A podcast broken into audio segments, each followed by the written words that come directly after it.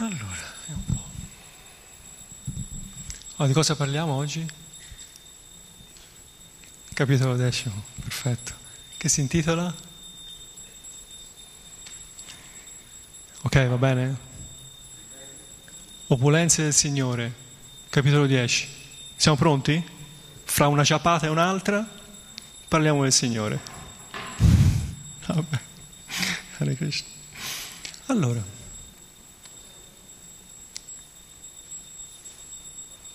Giapa Giapa.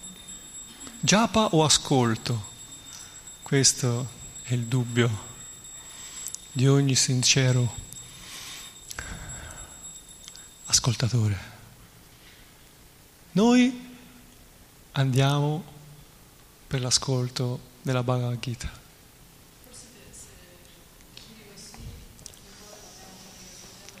Sì, vabbè, ok, vabbè.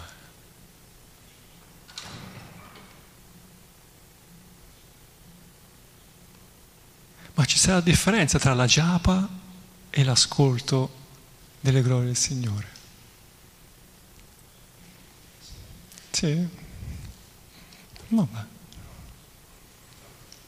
No, secondo me no. È servizio? Ambedue sono servizio?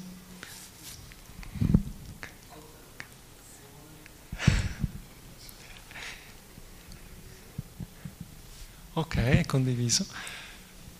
Una comunione, ma anche lì una comunione.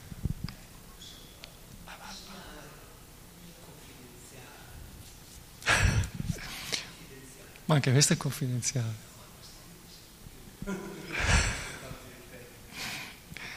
Ma lui qui ascolta. Qui lui ascolta, eh? sta ascoltando anche ora.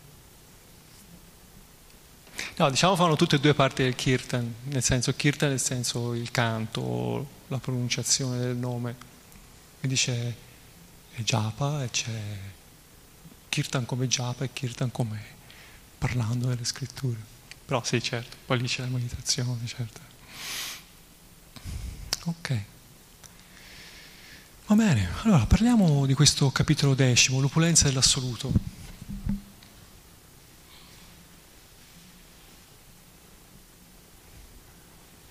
Hare Krishna.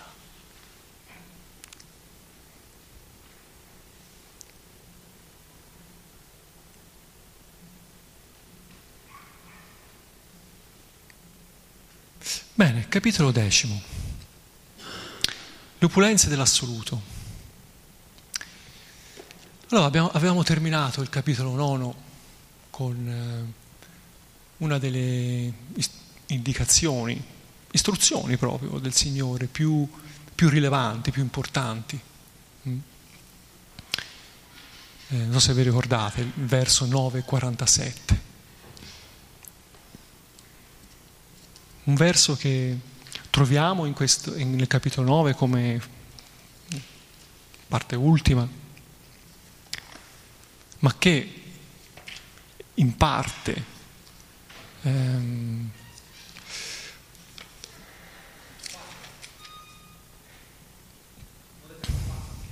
...9.40... 9.34 chiedo scusa, sì. Sì, no, infatti. Ed è il famoso Mammana Bhava Magbhakto, ovvero pensa sempre a me, diventa mio divoto, offrimi i tuoi omaggi e adorami, che sono le quattro attività che il Signore sta chiedendo ad Arjuna di, in modo per eh, interagire e reciprocare no? con, con il Signore Supremo. Completamente assorto in me, certamente verrai a me.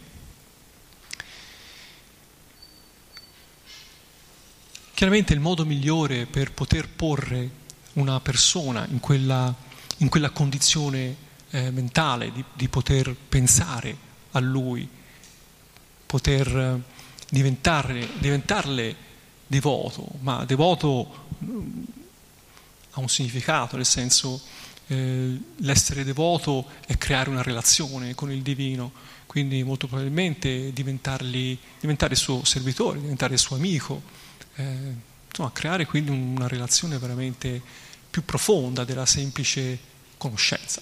Ci conosciamo. Conosco un po' di te, tu conosci, beh, nel caso del Signore tanto, tutto di me, però insomma noi conosciamo poco di Lui. E quindi affronta questo capitolo decimo proprio eh, con questo spirito il Signore, no? inizia a presentare eh, quali sono ulteriormente, dopo averlo fatto già nel capitolo settimo, eh, a presentare ulteriori, altri aspetti della sua eh, munificenza, no? della, sua, della, sua, opulenza. No? E, e, tutto questo ehm, con che scopo? Mm. Perché il Signore narra, perché io dovrei narrare le mie glorie, per esempio, no? nei vostri confronti? Perché io dovrei decantarmi? O nel caso del Signore, facciamo più attinente, perché il Signore dovrebbe narrare di se stesso mm, ad Arjuna? Sì, per, per aumentare la sua, per attrarlo certo, per aumentare la sua devozione, mm, per alimentare la, la, questa devozione che, che, è appena iniziata, no? che, st- che, si sta formando in questo relato della Bhagavad Gita, no? si sta piano piano ehm, manifestando. E, ehm, le, istru- le, informazioni che darà in questo capitolo eh, sono, sono, di una certa, di una certa importanza, ehm, però chiaramente nel contesto, siamo ancora al capitolo decimo, ancora, ci sono tante tante informazioni che il Signore ancora deve passare ad Arjuna. Ma il punto iniziale che fa Krishna, che vuol subito far chiarire, che il Signore vuol far comprendere al devoto, a chiunque legga questo testo, è che mm, non è automatico il voler conoscere e comprendere Dio con il, semplice, con il semplice fatto che noi desideriamo farlo. Il conoscere Dio, il comprendere Dio, il realizzare Dio non dipende da uno status sociale, non dipende dalle nostre qualità che abbiamo sviluppato durante questa vita. Bene. Infatti è interessante notare che Krishna nei primi versi dice subito Guarda, Arjuna, anche gli esseri più evoluti di questo cosmo, di questo universo, non, non mi comprendono, non sanno chi sono. Benché siano all'apice del, delle, delle, posizioni sociali, non, non riescono a comprendermi ancora.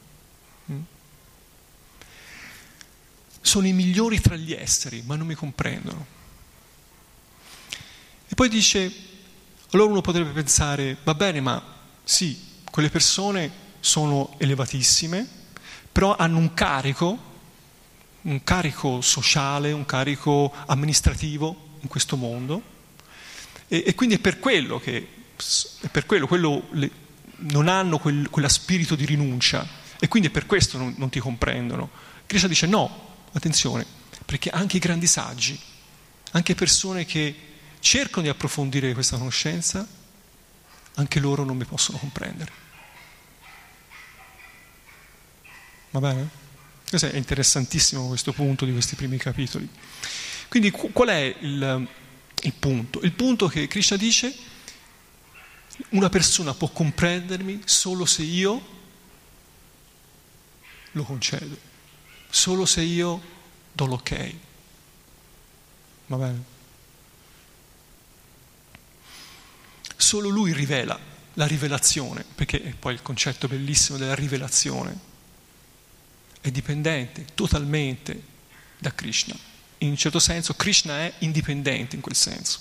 Non c'è niente di materiale, nemmeno tutte le nostre qualità che possiamo sviluppare in questa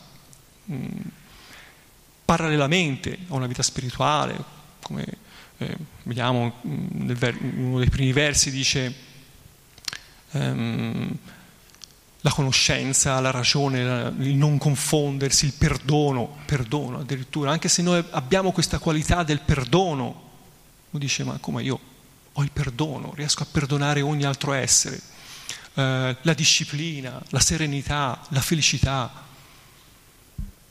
benché io abbia tutta la carità, mm, io sono caritatevole, aiuto il prossimo, nemmeno questo basta, nemmeno tutte queste qualità riescono a permetterci di arrivare a Krishna, a Dio, mm, a unirci a Dio, se Lui non vuole, se Lui non dà e lascia passare. Mm. Interessante questo punto, perché a questo punto la nostra relazione con Dio ehm, non è più, non è unilaterale, non è uno sforzo, non c'è solo lo sforzo, chiaramente ci deve essere anche quello da parte nostra, ma non c'è solo quello, vi è anche eh, e soprattutto l'atto di misericordia da parte del divino. E questo è interessantissimo. Ehm...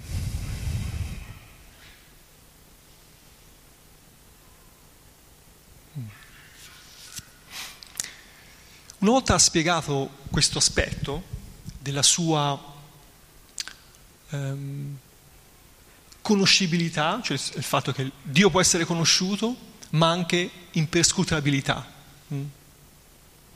in, che è impers, imperscrutabile, mm? non, cioè, non, può essere scrutato senza che noi, eh, senza che lui dia l'ok. No? Quindi è raggiungibile, ma anche non è raggiungibile, se lui non consente. Quindi dopo aver fatto questa introduzione per far comprendere, farci comprendere l'indipendenza de, del, del Signore, l'assoluta indipendenza del Signore, mm, allora a questo punto ehm, Krishna introduce quattro versi che sono definiti come chatur sloki, quindi quattro chatur, quattro sloki, versi, mm, che sono il, il fulcro il centro di tutti gli insegnamenti della Bhagavad Gita. Cioè la Bhagavad Gita in realtà ruota intorno a questi quattro versi. Se uno comprende appieno questi quattro versi, può rispondere a tutte le domande sulla spiritualità. E parlo di qualsiasi religione, di qualsiasi credo, di qualsiasi eh, luogo. Mm. questi quattro versi eh, sono interessantissimi e, mm, e ruotano su uh, quattro concetti. Ogni verso è un concetto, ogni verso presenta un concetto cardine. Leggiamolo insieme perché sono, sono i versi eh, cruciali di questo, di, questo, di questo, capitolo e della Bhagavad Gita. Allora, li leggo io, piacerebbe li leggo a qualcuno di voi, però li leggerò io perché immagino stiano eh, trasmettendo in radio allora. No, se ci fosse un altro microfono, boh, però.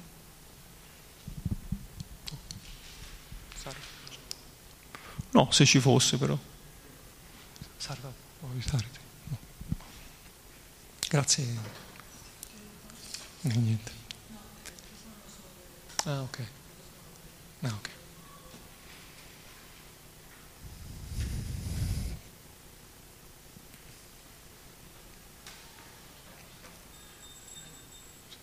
Eh, Roberto, ti piacerebbe leggere questi... Chiunque abbia desiderio. Prego, sì. Sì. Capitolo 8, semplicemente il verso... Verso numero 8. Solo l'8, eh? O tutte e quattro? Sì. Uno per uno. Uno per uno, sì, solo l'8, sì. Dei mondi spirituali e materiali sono la fonte. Da me tutto emana. I saggi che conoscono perfettamente questa verità mi servono e mi adorano con tutto il cuore. Mm. Grazie. Allora, questo verso ehm, come ehm, soggetto principale Dio, la persona suprema, Bhagavan. questo, è lui il centro di questo verso. E lui afferma che da lui emanano tutti i mondi spirituali e tutti i mondi materiali. Quindi lui è il centro. Quindi questo è il primo capisaldo di, di, questa, di, questo, questo, di questi quattro versi. Dio. Interessante vedere che che le persone che riescono a comprendere questo concetto, riescono a comprendere che Dio è il centro, il creatore, la fonte di tutto, possono fare quel passo per conoscerlo. Chi accetta questa, questa verità fa il passo, può conoscere veramente Dio.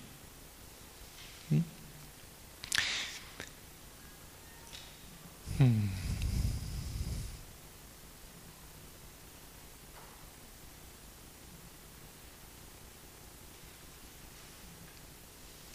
e dice addirittura e mi adorano con tutto il, con tutto il cuore. Allora che veramente una persona può dedicare tutta se stessa a Dio. Senza comprendere questo importantissimo punto, che noi a volte lo diamo per scontato, però la nostra comprensione di questo concetto spesso è molto eh, proprio a livello eh, molto teorico, molto... Ehm, non c'è una vera realizzazione mh, mm, di questo concetto. Quindi arrivare a questo livello non è poco, è un, è un livello veramente elevato. Allora, vediamo il secondo verso, il verso numero 9. I miei puri devoti assorbono in me i loro pensieri, consacrano la vita al mio servizio e provano immensa soddisfazione e gioia a illuminarsi l'un l'altro parlando sempre di me. Mm. Ok, il soggetto di questo verso sono i devoti, sono gli spiritualisti. Quindi il soggetto di questo verso sono gli spiritualisti. Mm. Quindi in questo verso si spiegano in che modo, si spiega in che modo lo spiritualista Hishirada Prajasundara Jagannabaladeva Sudhara Goraita Kijai. Spiega come lo spiritualista offre tutto il suo cuore a Dio. E qui è spiegato molto chiaramente come. Eh? Cioè non è che uno... Ehm, co- come fa? Serve il Signore e soprattutto scambia con altri spiritualisti nozioni del divino e quello illumina ed è quello che illumina per questo voi sottolineavate all'inizio questa apparente, questa, apparente, questa sì, apparente differenza fra Japa perché siete devoti risaltavate questo, questo aspetto così eh, eh, piacevole come dice no? piacevole che dà felicità e soddisfa Mm? Perché è lo scambio che soddisfa, se no eh, è dura. Eh? Va bene, quindi abbiamo visto Dio nel verso 8, i suoi devoti, gli spiritualisti nel verso 9. Andiamo avanti, leggiamo il 10.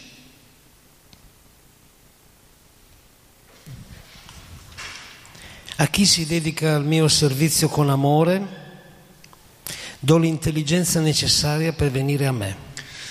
Benissimo, allora in questo verso ehm, si evidenzia la reciprocazione che inizia a coesistere se valgono i primi due concetti, no?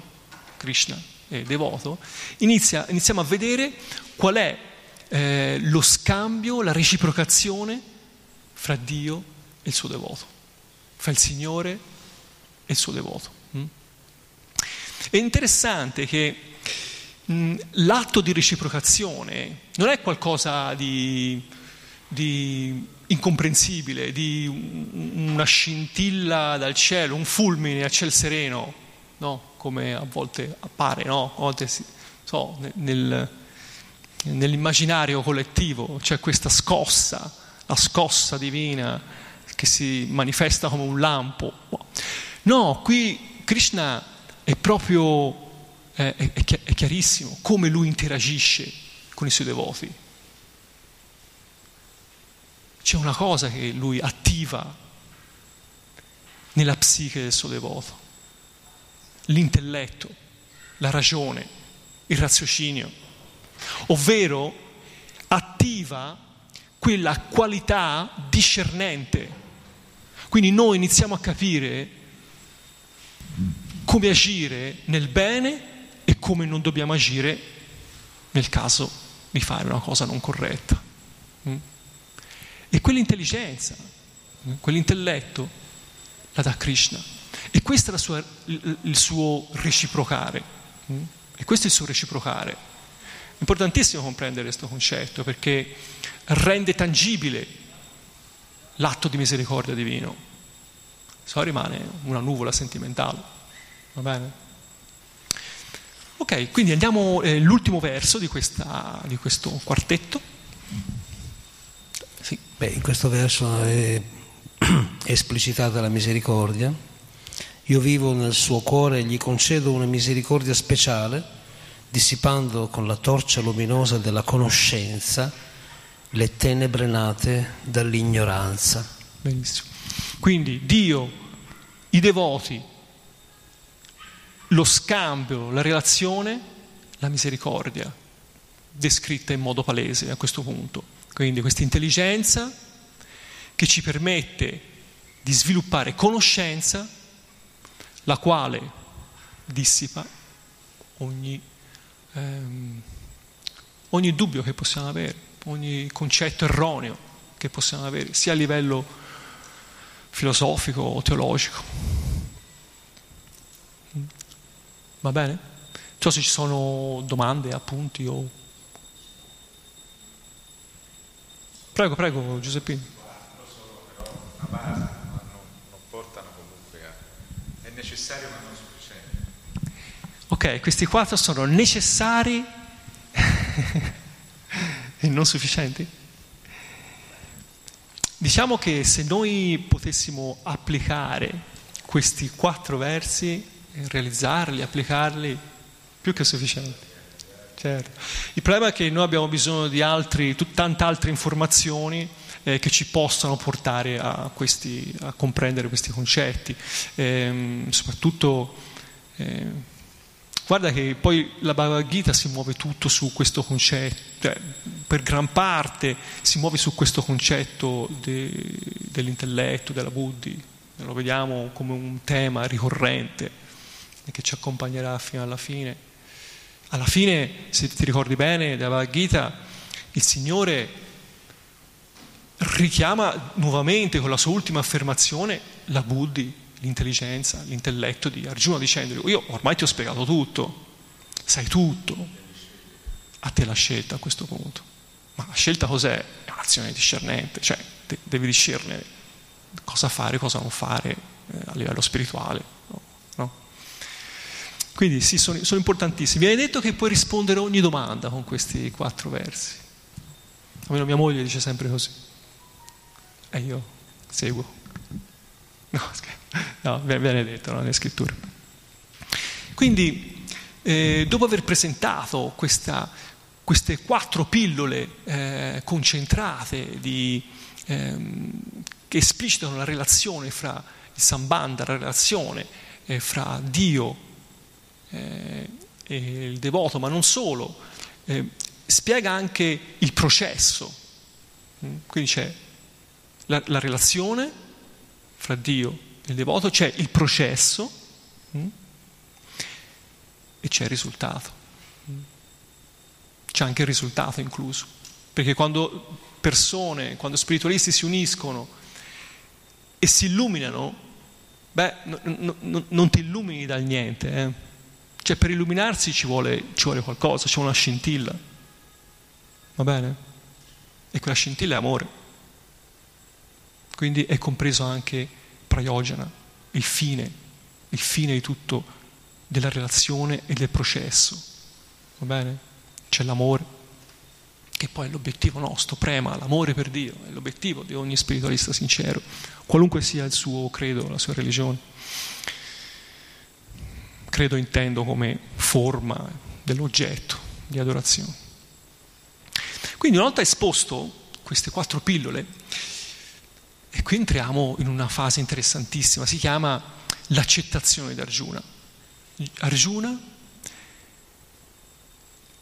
accetta Krishna come Dio, la persona suprema, non più come maestro, perché finora ancora, ora lo accetta proprio come Dio, la persona suprema, come la fonte di tutti i mondi, materiale e spirituale. Eh? E quindi non è poco. Mm. Il concetto di accettazione è un concetto mm, interessantissimo che andrebbe veramente sviluppato, perché l'accettazione possiamo dire che ha due, due passaggi. Mm. C'è l'accettazione dei fatti.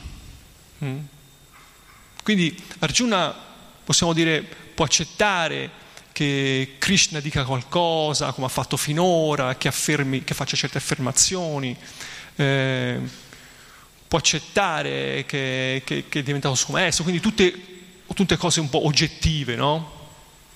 Ma l'accettazione ha un altro aspetto che è fondamentale, la famosa accettazione di se stessi, nel senso accettare che noi comprendiamo quello che sta succedendo, lo accettiamo, accettiamo noi stessi e la nostra reazione a quello che sta succedendo, ci perdoniamo o convalidiamo in questo caso e lo facciamo nostro.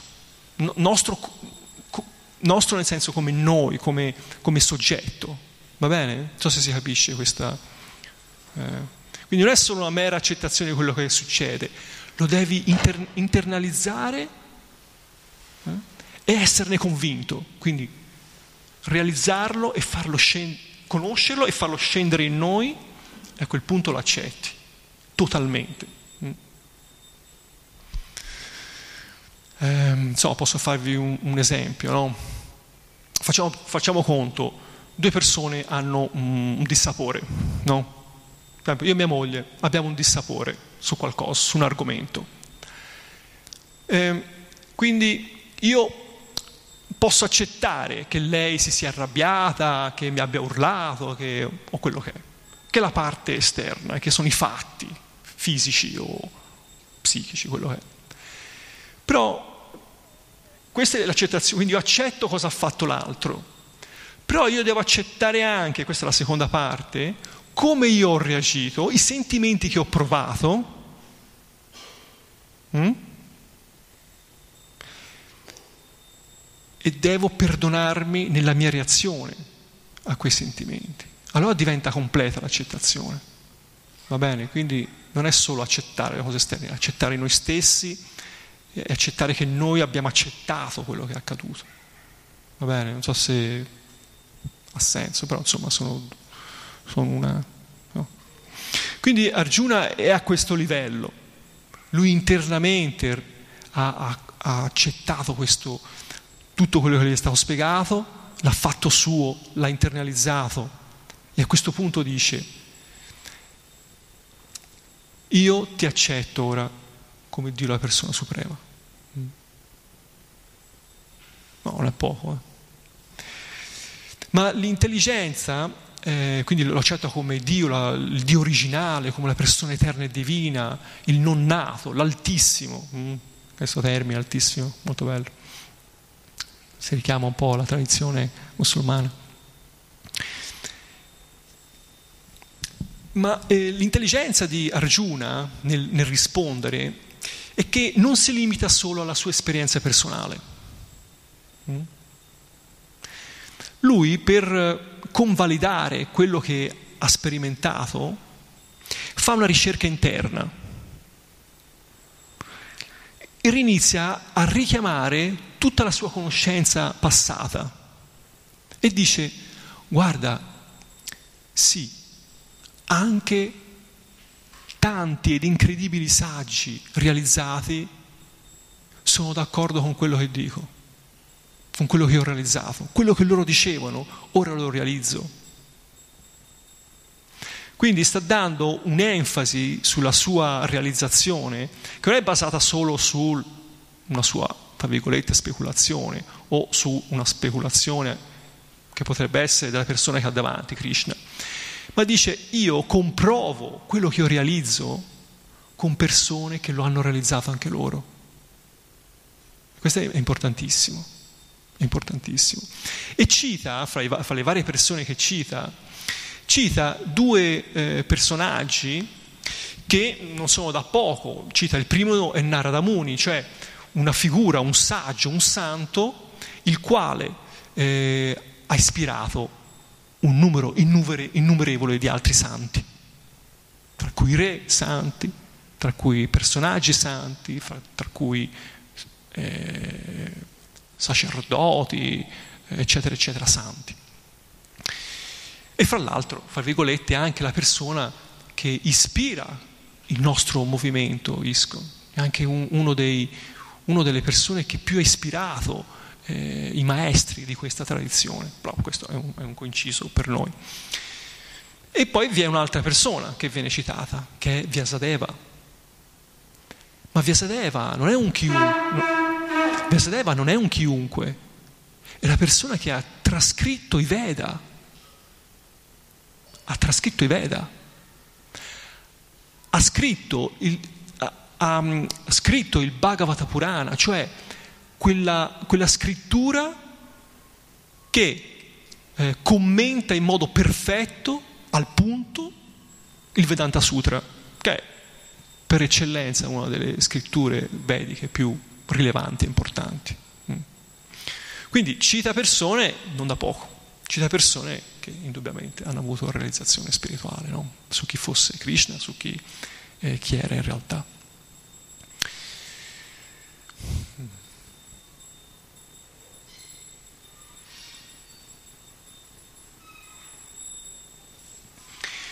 Quando viene questa, mm, la figura della Rajuna in questo contesto, eh, tutto, tutto, quello che dice, la modalità, il, il, mm, il sentimento, l'attitudine che pone eh, Arjuna nei confronti di Krishna in, in questa fase di accettazione. No? Eh, proprio interessante dice eh, che il sentimento e attitudine con cui Arjuna accetta Dio eh, con cui accetta le parole del Signore sono quelle che noi dovremmo eh, un giorno eh, avere per, per, Dio, per Krishna, no? per, per, il Signore Supremo. Mm. Questo è il sentimento che noi, cioè il giorno che noi proveremo questo sentimento sarà un bel giorno, perché molto probabilmente realizzeremo il Signore. Mm? Va bene? Ma chi conosce Krishna? Ma chi, chi è che conosce Krishna? Chi può conoscere Krishna? Solo lui. Sì. Questo è un altro punto che Krishna fa. Solo Krishna può conoscere Krishna. Mm? Solo Krishna può conoscere Krishna in ogni istante. Però l'interessante è che si conosce in un istante ma all'istante dopo si deve riconoscere ancora Krishna, perché è infinito, il concetto di infinità. Quindi si conosce in questo istante e fra un secondo Krishna dovrà riconoscersi ancora se stesso, perché è in continuo mutamento, in continua, eh, sì, si può dire espansione, sì. Interessante.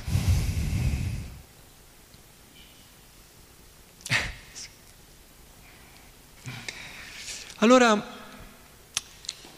questo punto inizia una, una sezione finale di questo capitolo in cui Arjuna fa una domanda interessante.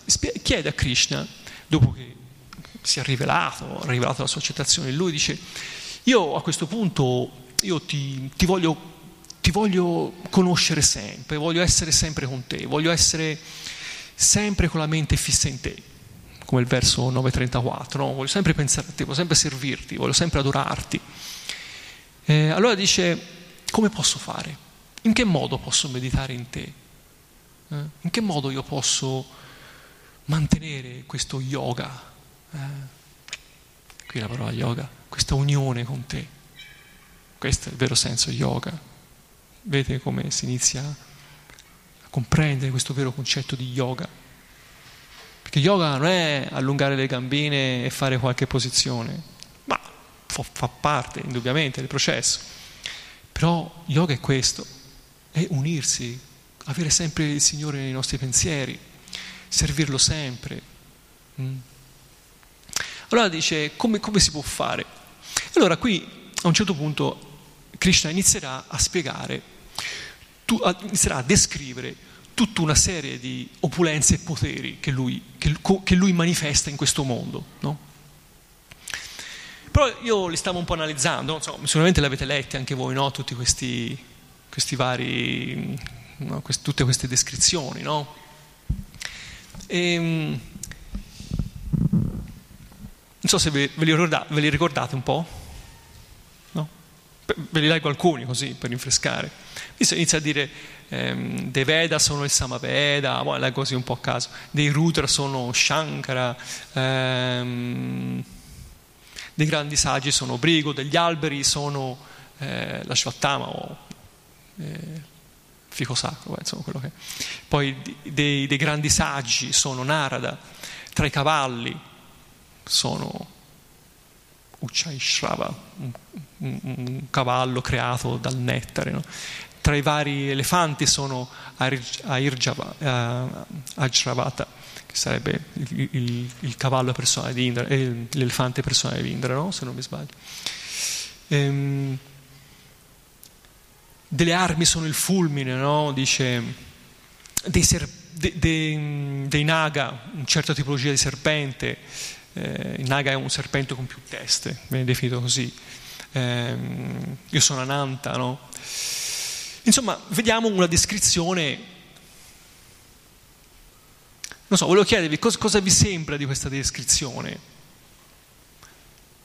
Cos, che sensazione vi dà?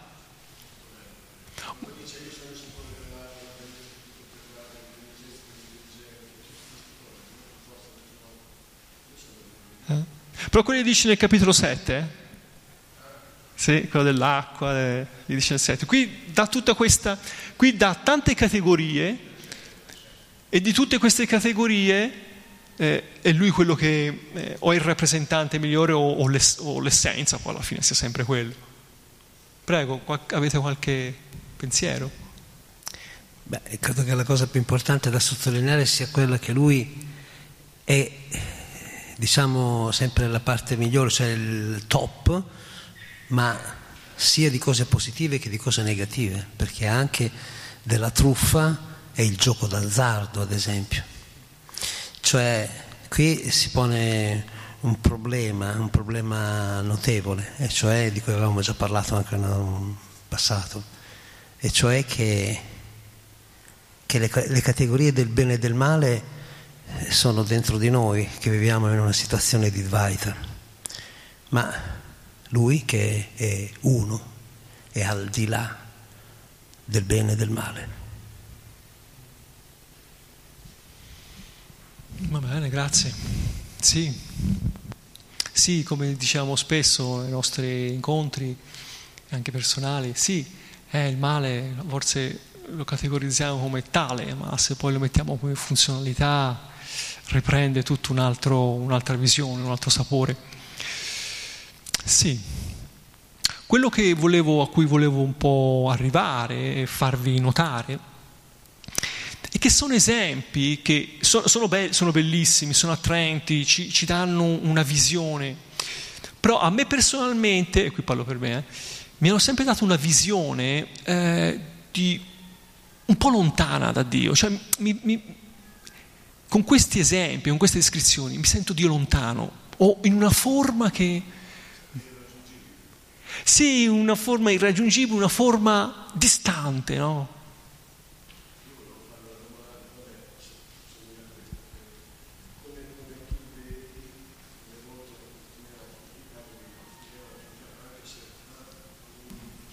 Sì, sì, sì, prego, per favore. Eh, volevo, un tuo giudizio, eh, cosa pensi di un devoto che anche dopo decenni eh, rimane come deluso, premetto, è chiaro che non potevo aspettarmi più di tanto per quello che ho fatto, capito? Per come, eh, eh, perché si aspettava ingenuamente che prima o poi succedeva questa cosa mistica, diciamo, perfetta, di, di, di, poter dialogare veramente con Dio nel suo cuore o attraverso gli altri e dici ma come?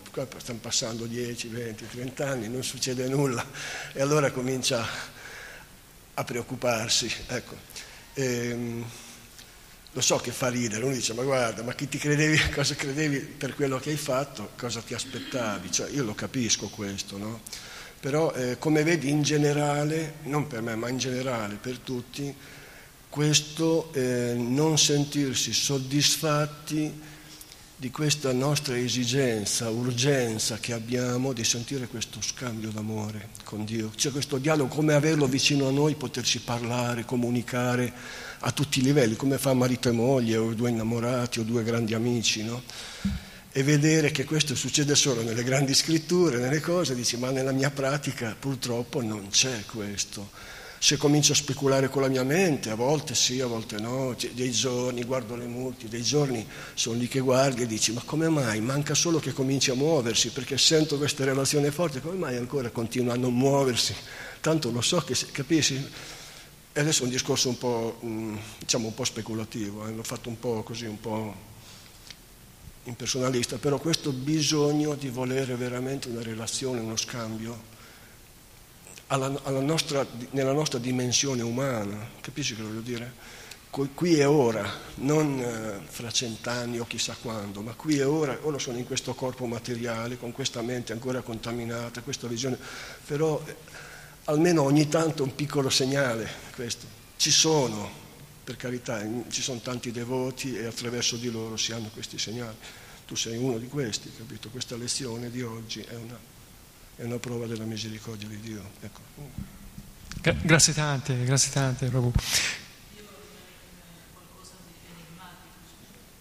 No, grazie, è un bellissimo spunto, ti ringrazio tanto per questo spunto che, che, che, che è molto profondo, è molto attuale, è molto condiviso direi, perché guarda, io penso ma non solo noi devoti di questo movimento, penso sia una problematica che ogni spiritualista sincero, serio, di ogni movimento religioso si pone. Quando avverrà quello scambio col Signore?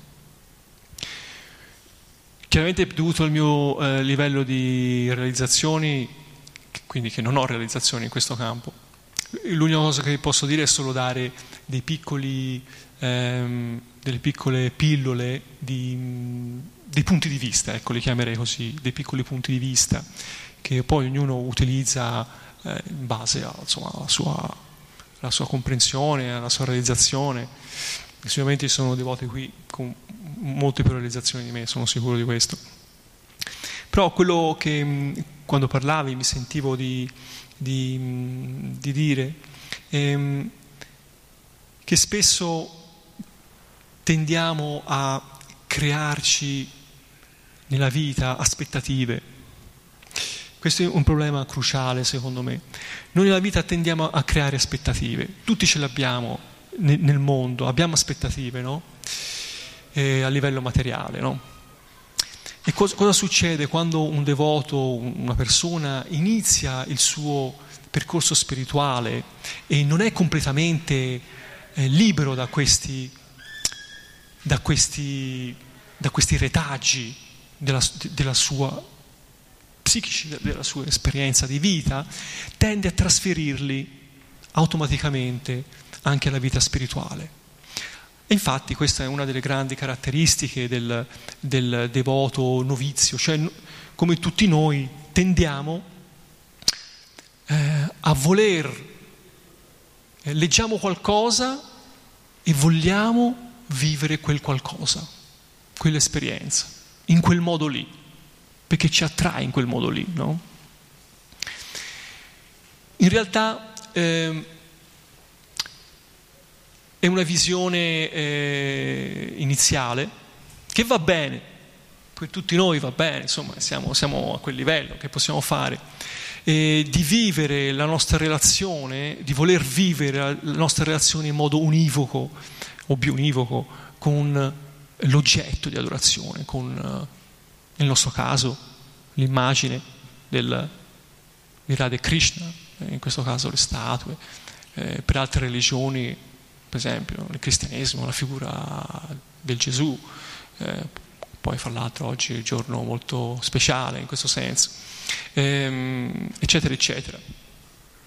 Ma noi dobbiamo muoverci da questa, dobbiamo eh, cercare di non portare questi retaggi psichici nella nostra vita spirituale. Come si fa allora per uscire da questo meccanismo quasi automatico? Dobbiamo veramente eh, analizzare un certo tipo di scritture eh, che ci fanno comprendere qual è il modo in cui un eh, devoto novizio deve eh, improntare la sua vita spirituale. Questo è fondamentale.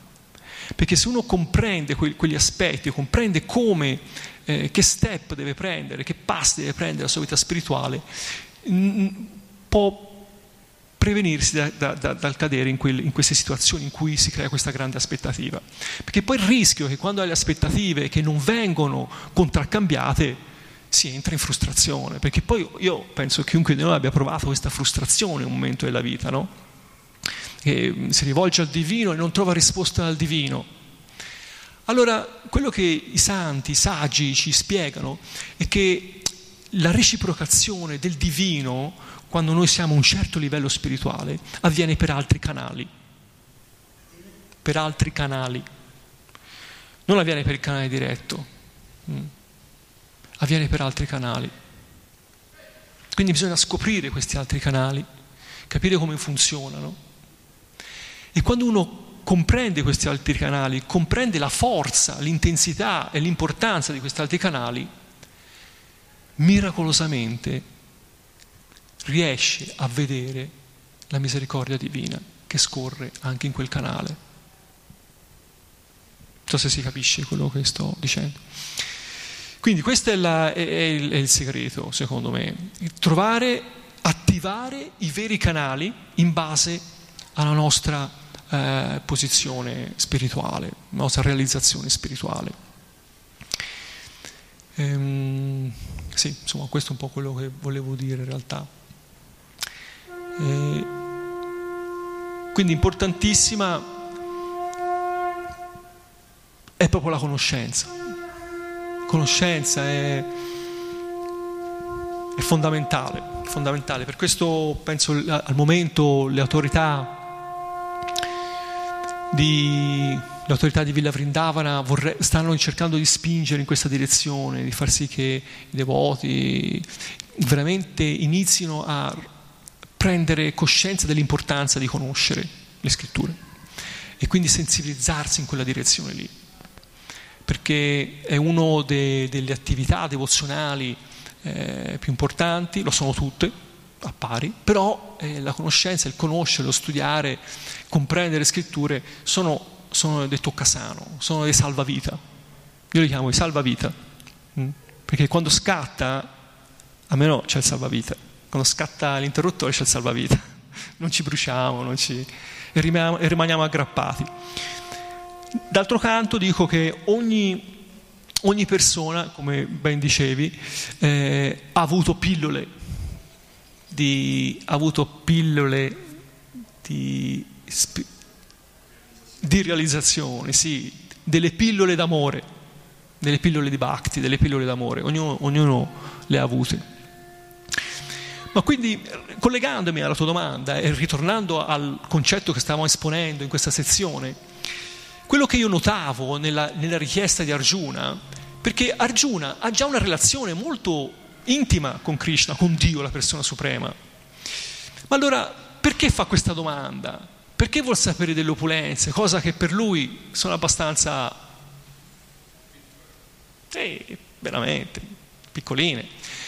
Perché lo fa con uno spirito eh, universale, lo fa con uno spirito eh, di aiuto all'umanità, uno spirito umanitario, ecco il termine che cercavo con spirito umanitario. vuole che Krishna esponga eh, dei modi per connettersi al divino che favoriscano ogni essere umano.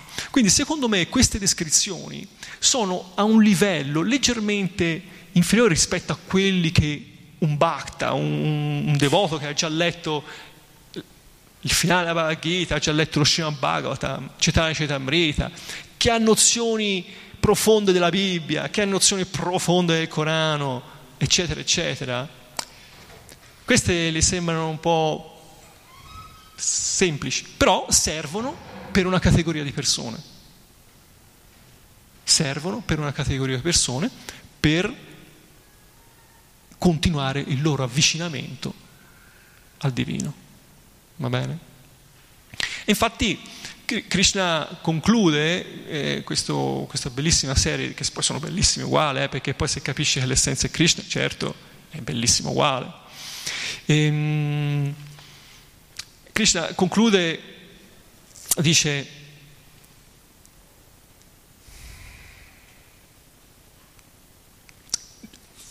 non vi è fine a tutti i miei poteri. Ora te ne ho descritti 82, 83, quanti sono? Ne ho descritti 82, 83 su un'infinità.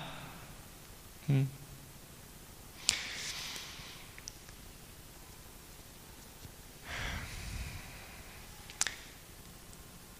Dice, sappi che nel verso 41 fa la conclusione, voglio leggere così almeno uno.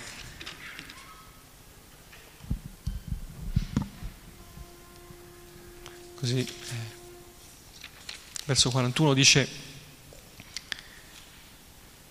sappi che tutto ciò che è bello, potente e glorioso, cioè tutto quello che c'è in questo universo, scaturisce da una semplice scintilla del mio splendore. Quindi scaturisce da una scintilla, che cos'è una scintilla in confronto al fuoco? Niente.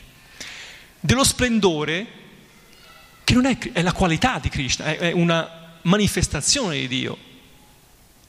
Quindi una scintilla di una scintilla di Dio, in poche parole, cioè di una scintilla di un qualcosa di Dio. Cioè, veramente poca roba, come dicevamo. Quindi, eh, insomma, questo è il punto cruciale, no?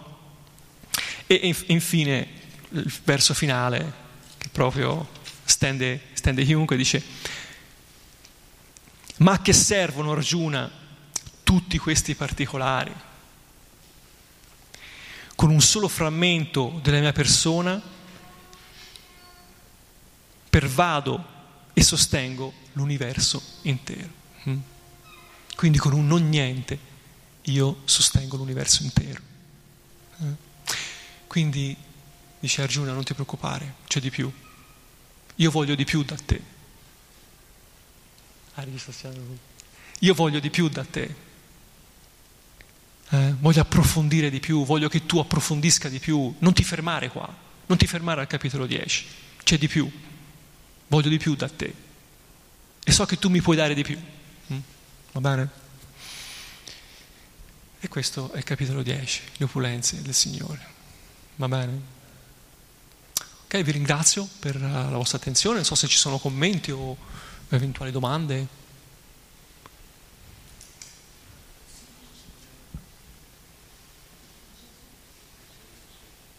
Ma volevo ricollegarmi all'osservazione che aveva fatto la persona.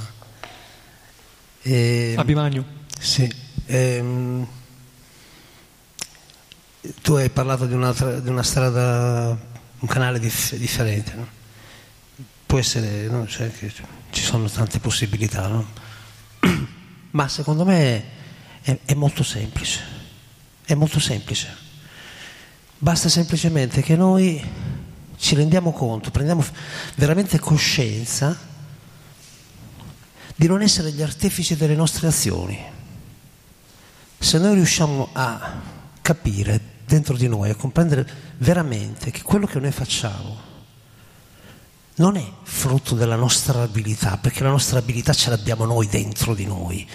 ma qualcuno ce l'ha data. E in realtà quello che noi inventiamo, quello che io compongo con la musica, mi è stato suggerito. Io sono, come diceva Madre Teresa di Calcutta, soltanto una matita. Se noi arriviamo a questo grado, non possiamo non avere una relazione con Dio. Io la vedo così. Sì, sì, sì con, concordo con la tua visione.